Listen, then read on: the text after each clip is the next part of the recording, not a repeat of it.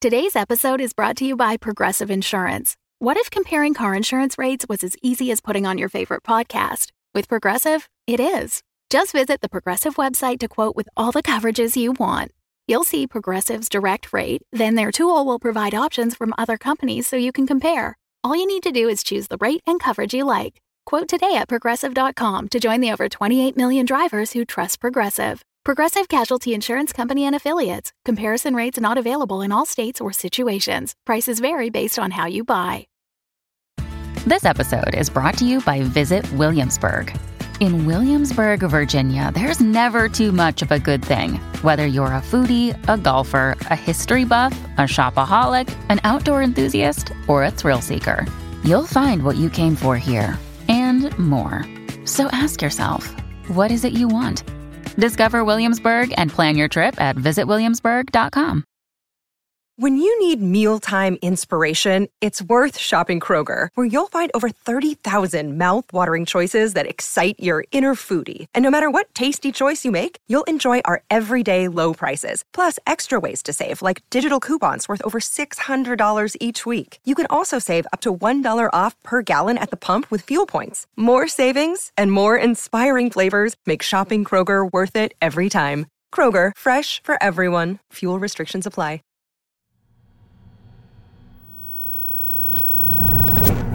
Have an idea, Rudy. Please tell me that you're here for once. no, of course not. Then perhaps. Perhaps let's try this. What is it, Norah? Ah, there you are. I'm glad you're here. It's quite helpful for me to talk to someone when I've had a breakthrough. What is it, Norah? I was reminded of a paper I read before I died.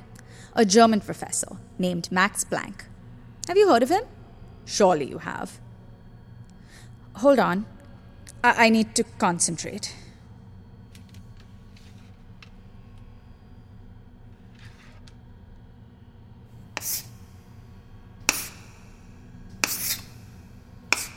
As I recall correctly, this was his postulate describing the radiation of energy from an ideal physical black body, in which energy, E, is equal to the integer n by the frequency of oscillation, nu, and h to represent Planck's constant.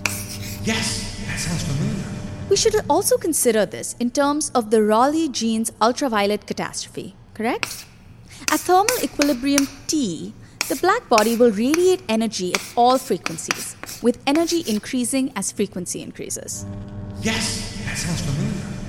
Although, as I say it out loud, the point of Planck's law was to resolve Rayleigh Jeans, wasn't it? Set that aside for a moment.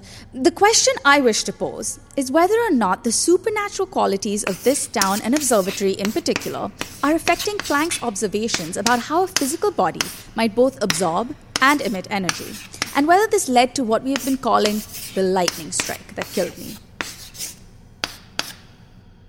That nearly killed you. In which case, we're not simply trying to solve for the position of a star in the sky, but that we're also trying to solve for nu. Does that make sense? That's amazing. It's not amazing yet, uh, but I do think we can get there with a little help. This is remarkable, Norah. Oh, very well. Remarkable seems more accurate. Thank you, Rudy. Yes, I understand why you do that now with your students, Spencer and Judith and such. It is quite useful. Rudy, I will say this now, and I will make sure you hear it later. I am very, very upset with you. I took you for someone who finished what they began. Whatsoever intrigues you are now engaging in your secret society, I believed your dedication to the discipline would come first. Perhaps I misjudged you. And perhaps it is best if we do not continue our collaboration. Your colleague Abby may be more suitable for the work we've been doing. I am very, very upset. I took you for someone. Yes, that seems both firm and clear. Upon your return, we shall see what you have to say about it. Damn, keep focus, you graceless phantom! What if that had been glass? What if that had been a lens? Then where would we be? Practice, then. As Abby suggested. How did they describe it? Juggling, I think? Yes, juggling. Start the first task, add the second, add the third.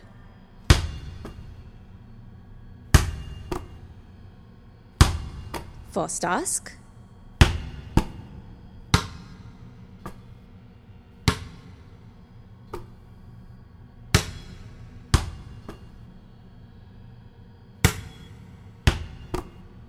Good. All right. Add the second. In Dublin's fair city, mm-hmm, so pretty, mm-hmm, sweet Molly Malone, as she pushed her wheelbarrow, mm-hmm, so narrow, crying cockles and mussels, alive, alive, oh, alive, alive, oh, alive, alive, oh. Crying cockles and mussels, alive, alive, oh. Alive, alive, oh, alive, alive, oh. Wes? Wes, it's you, isn't it? I, I didn't hear you come in. I don't need doors. You know that. You're the one who told me that. I was hoping you'd come back. Please talk to me. I'm not ready to talk to you. Can I see you at least? I'm thinking about how to punish you. I see. How do you do it? How do you eat? How do you tie die rope? How do you leave? But you're dead. Yes, that's what you said. I wasn't. I I didn't consider how. I thought about how I could scare you. scare me. Like, I thought maybe I would haunt you and see how you liked it. See if you could still do all the your astronomy stuff with another ghost haunting you all the time. I have a really evil laugh. Do you know that? I was working on it for a month so that I could win the evil laugh contest at Dot's Halloween party. It's really good. You want to hear it? All right. I don't care what you want, but it would terrify you. The acoustics in here terrify you. Wes. That's not even my name. Did you know that? You know so much about me and you didn't even know that's not my name, did you? It's Theodore. Theodore Wesley. Born 1937, died 1954. Theodore, then. No. No. Theodore was. Or Teddy. Somebody used to call me Teddy. That was before I knew. Before you told me. Wes, then? Wes, There you are. here I am. Are you still here to punish me? No. I was never able to get that evil laugh right anyway.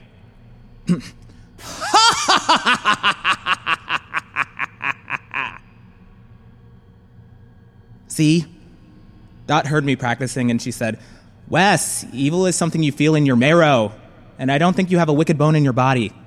Which is true, turns out, because I don't have any bones in my body. Because I don't really have a body. Or whatever this is I have.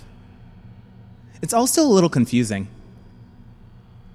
After you told me, it was like I had some memories come back of who I was when I was Theodore, but they're mixed with the memories of who I've been as Wes, so it's like it's it's all a little um puzzle pieces. You know? I do apologize, Wes. When I told you, I was still. I thought we should be the same. But you were so different, and I couldn't understand how you could be so different. And I was perhaps also a little envious. No, please. Let me start again. Okay. When I told you that you were a ghost, I was being selfish. I was looking at you as something to solve. You were the second person I'd hurt that way, with my narrow vision, looking with one eye through the lens of my curiosity. I did need to know. Maybe you did, but I should not have been the one to tell you. And not that way. Dot and Abby and Lily, they cared about you. They still care about you. I still care about them.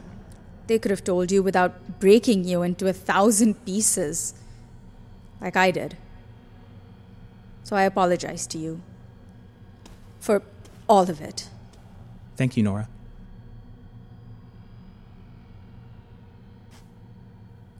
How do you know that song? Which song? Molly Malone, the one I was singing. I remember my mother used to sing that song. It was something in the book she gave to her beginning piano students. I asked her what cockles and mussels were, and she said they were like clams and you could eat them, but she'd never had one before. They are like clams. Are they good? I only tried them once. I did not find them appealing. when I was a child, I could hear the fishermen, the grandfathers and fathers and sons, returning from the River Charles with whatever they had caught on their lines. Carp and perch mostly. No cockles, no mussels. They sang that song through the streets like soldiers returned from war. My mother closed the windows and named them for drunken savages. I grew to love the melody and the story it told. Now a ghost feels a barrow mm-hmm, so narrow. Oh, I hadn't. That's quite funny, isn't it? A ghost singing about another ghost. You're not Irish. Not in the slightest. Me neither. That's also a little funny. You said I was different because I could hold things and eat and because I could walk anywhere, right? Yes, but also because I cannot hold your echoes. What does that mean? Hold my echoes. Listen, Ugh, Saturn. There is a lesson to be learned. Watch how fast I do Anyone this. else want on? I'm glad you asked that, Spencer. His name is Wes. I gave you an Except for me. I wish I knew why. I heard you in there. Am I the only ghost you can't do that with? I don't know. You're the first one who's come here. I've met Joey. She's childhood best friends with both Lily and Spikes. Dot, too, I think. There's one named Tim. Abby has met him at an eating establishment called Hunters. Uh, I do know hunters. It is an evil place, from what I could hear. And there's an old man with two dogs. Him, yes. I've heard him called Silas. Those two from the Delphic Order also refer to him as the Revelator. Beware the one in the night. Sorry? Uh, nothing. I-, I thought I'd heard. Never mind. It's gone. Five of us then. No one else? No people. But there might be some wolves and some birds that are also ghosts. Uh, and my house. Your house? The house I grew up in. 1974 East Oak Street. I went to see it and it disappeared. I remembered being there. I think I died there. I don't know if I remember being there from when I was alive. Five people, several animals, and a house. This is a very unusual data set, but let us try to see what we can make of it, shall we? Come over to the chalkboard, please. I should write this down since I won't have your echoes to listen to later. I simply need to erase. Erase. Do you need help with? No, I need to practice this. You're doing great. Thank you. Damn! Norah, I'm happy to. I can do it! Let me do it! I just need to focus a little more. Little more? Ah! Norah, you don't have to do this on your own. Would you, please? Should I save any of this? I have it already. Do you want to write it? No, if you could. Seems to come so much easier to you. You said you were alive from 19. 1937 to 1954. I lived from 1880 to 1911. Joey? She didn't say. Silas. I didn't ask. Tim. Tim Abby would know. Tim seems to be tethered to hunters, as I am to the observatory. I think Joey's connected to the witch's altar. It's a sort of uh, flat rock in the middle of a field. And Silas, I have gathered, may not enter the boundaries of the town itself. I don't know if that's true anymore. I see. The dilemma is that our equation is made entirely of variables. The only constant is that each of us are ghosts, but the nature of a ghost is, itself, a variable. May I try the chalk again? Please do. Since we cannot solve what makes Wes W, distinct from other ghosts, G, without determining a singular value for G, we are unable to consider this problem in a wholly quantitative manner. Uh, okay. So, what if we visualize the data another way? Perhaps we think of Mount Absalom as a sort of star system. These landmarks we discussed uh, the observatory, the witch's. Uh, Witch's altar. the observatory, the witch's altar, Hunter's diner. These are as planets in the Absalom system, which means that Tim, Joey, myself, we are the satellites of these planets. Moons. Yes. And like moons, we may appear intermittently when conditions align, when we are in the position to reflect light. Wait, so does that mean. Does that mean that sometimes you're not even here? Uncertain. There are very long silences in my collection of echoes, come to think of it. So if you're a moon, then what is Silas? An asteroid, perhaps? Or a comet whose path has shifted. And what am I? Something else. But what? 1954, you said. That was the date on your tombstone? Yeah. So, unlike me, you did not become a ghost immediately after your death. Otherwise, you would have wandered Mount Absalom for 50 years and would have realized before I ever had a chance to tell you. Probably. So, we arrive at the essential question What is the first thing you remember after 1954?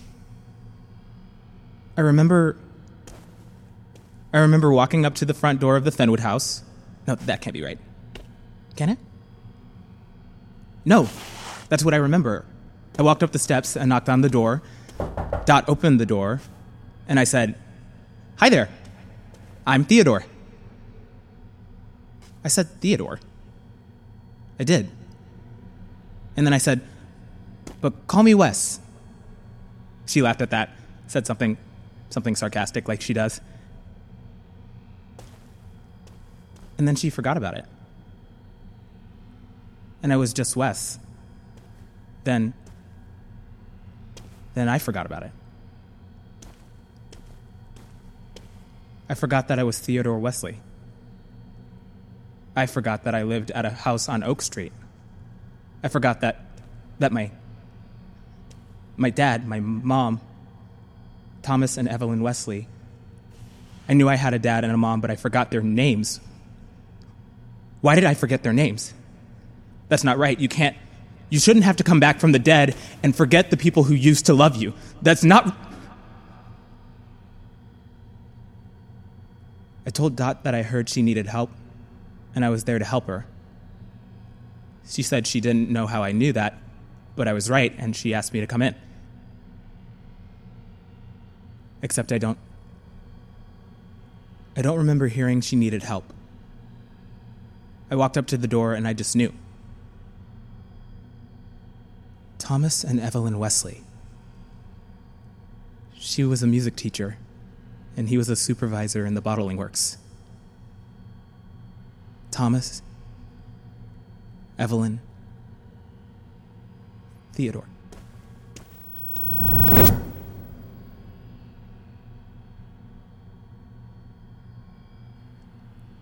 Theodore? I told you it's Wes. I did not mean to upset you. Again. You're not upsetting me. It's not you. Don't you get it? It's it's all this. Ghosts, Mount Absalom. Why is it me? Why did I come back? What even am I? I don't even know how I died. Is that something you wish to know? I don't know.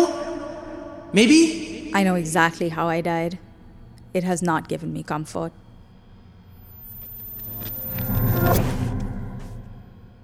You've been a ghost longer than me. What do we want? Again, that seems variable. Silas wants entrance to the town. I wanted to repair my telescope. You wanted to help Dot. But I didn't even know Dot. I don't know if she was even alive in 1954. So if we ask what is peculiar about Dot Harper, then we may learn what is peculiar about you. Hmm. A deeper mystery. Oh my. What? Mystery. That's why it sounded familiar. What sounded familiar? Thomas and Evelyn, you said. Norah, what are you talking about? I believe your parents were here once, in this observatory.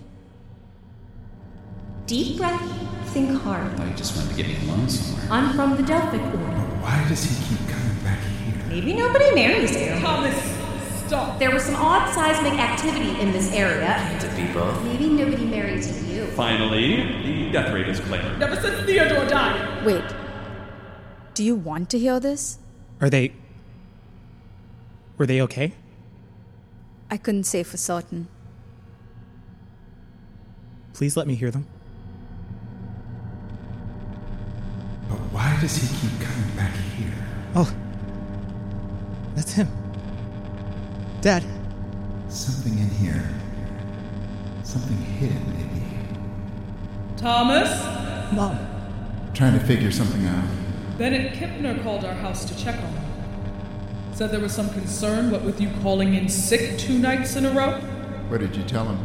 What do you think I told him? I told him that I was concerned too, but he didn't want a floor manager coming in sick, and there's nothing to do for a virus except to let it run its course. That's good.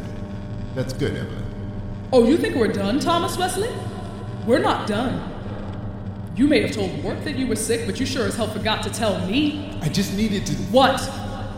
You needed to sneak off to the old observatory in the middle of the night for no good reason? Ah, I have a reason. I know you think you have a reason. Hey, I've watched Arthur Warren coming up here once a week for a month now, and I have no idea what business it is of his. And what business is it of yours? It's the Delphic Order, Evelyn. There's something they want in here, or, or something they're hiding in here, or, or Stop it! The- Thomas, stop. Evelyn, This isn't about the Delphic Order. it is. Then I don't care if it's about the Delphic Order. I care about my husband who's been off chasing whatever mystery he can find ever since Theodore died. This doesn't have a thing to do with Teddy. We know what happened to him. I know. That wasn't any mystery to solve. If it was, that's what you'd be doing. And since you can't, you're doing this instead. Because it's what you'd be doing with him if he was still living. I miss him, Evelyn. I know you miss our boy. I know. Come home. You don't have to do this on your own.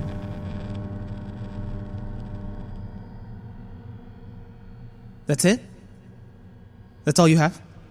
He was here a few other times, but quietly. What he was saying about the Delphic Order, did he find out anything else? I only have what's spoken in this room. I'm not like you. I'm limited. I can't see what happens beyond the observatory. Did that help you? Why can't you? I'm sorry? You keep saying that, that you can't leave. Because it's true. But you're also catching balls and picking up chalk, which you couldn't do before. You worked at it and now you can do that. Yes, but that's not the same thing as as But why not? picking up chalk isn't But why not? What are you doing? Do you want to leave the observatory? It doesn't matter if I do. I'm unable. How do you know that? I simply do. You tried to walk out the door and something pushed you back? No. Did you try? You think it's that easy? What do you know? In here, I know I exist. In here, I have function. I have purpose. I have my telescope. You didn't even know you were a ghost before. You only knew you were compelled to help Dot Harper. Which meant you needed to be anywhere that she was. As soon as you knew the truth about yourself, what happened to you? I vanished. That's right. But I came back. I wandered and I listened and I thought about what I knew and I came back. We are different. Uh, We are. I don't know if we're as different as you think we are. Maybe we're not any kind of moons. Maybe we have choices. What if Yes? what if instead of moss, we were energy? I don't know if I fully understand, but let's go with it, okay? Let's try it. Like you were doing before. One task at a time? Like juggling? Juggling. Put the chalk down. Oh. I didn't realize I was still holding it. You see? Here. Start with my hand. What? Take my hand, Norah. Oh. Oh. I can. I can feel you. How odd. Your hand is warm. I thought. You thought I'd feel dead? Yes. I don't get it either. You ready? For what? We're gonna walk out the door. Oh. Oh, I don't know. You're a ghost. I'm a ghost. I have footsteps and I can pick things up, so maybe you can too. Maybe I can be a ghost like you're a ghost, you're saying. Maybe. Let's try. The door's like 30 steps that way. Can you still feel my hand? Yes. All right. Let's try.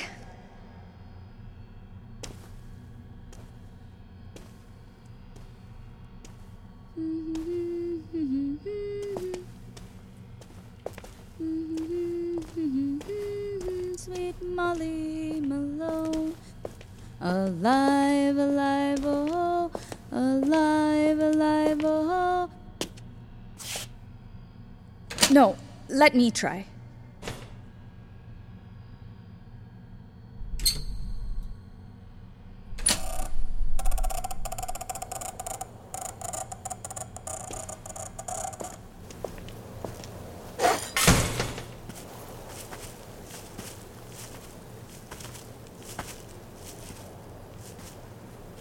Oh. Oh, goodness. I haven't seen them all at once like this in so long. Mount Absalom is a dark sky community. Rudy told you that, didn't he? Or somebody? Yes, I, I knew what it meant, but I. I did not know what it meant. Oh, I've missed seeing them like this. Can we please keep walking? Do you want to keep holding my hand? No, uh, let me try without, but. But please, keep walking with me. If you keep walking with me. Deal? Yes. All right. Thank you.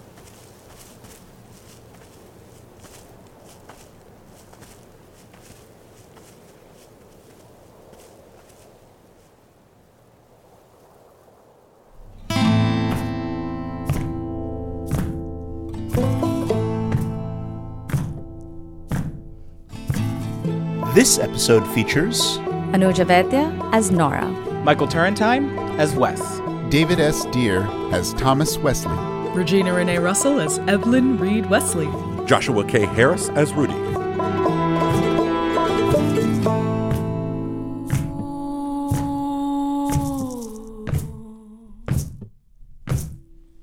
Written by Bilal Dardai. Sound design by Alexander Danner. directed by Jeffrey Nils Gardner, Music composed by Stephen Poon. recording engineer Mel Ruder, Unwell lead sound designer Eli Hamada McIlveen. Executive producers Eleanor Hyde and Jeffrey Nils Gardner. by HartLife NFP.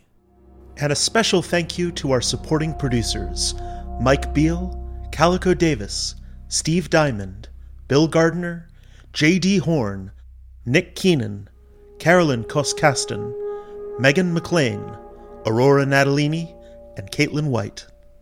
HartLife wishes to acknowledge that the land where we live, work, and tell our stories is occupied land.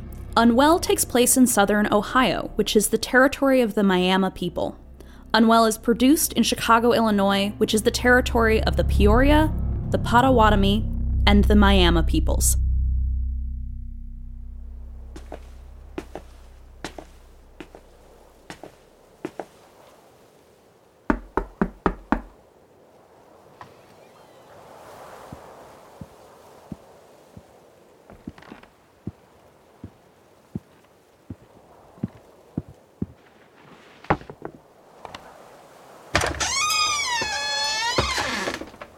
Wes? Hello, Mrs. Harper. I'm Theodore Wesley. Call me Wes. The Fable and Folly Network, where fiction producers flourish. Sine. That's a geometric waveform or arc that rises and falls. And a new Canadian TTRPG and podcast inspired by that almost soothing mathematical motion. Let me show you. The action begins to rise as powerful strangers in a ruined yet vibrant world band together. If you run north, they will chase you. I suggest you stand behind me. Partner, I'd rather stand beside you if you're willing to help. Tension continues to mount higher as our characters must push themselves beyond their usual limits. As I'm climbing into the into the driver's seat, I'm gonna say to Sarah, sometimes you gotta make tough decisions. I'm driving now. And it peaks as the danger and excitement hits its zenith, leading to great failure or success. Fenrir would be just fire at this point. She straight up might die. Like this encounter might murder you. You know what? You lit me on fire. We're gonna be on fire, baby. And this tension relaxes with tragedy, but more often humor, that comes with great pals being around a virtual table playing a game. Discover Sine on your favorite podcast player. S I N E. Choices of the characters are theirs to make, but the fate of the world is up to the dice.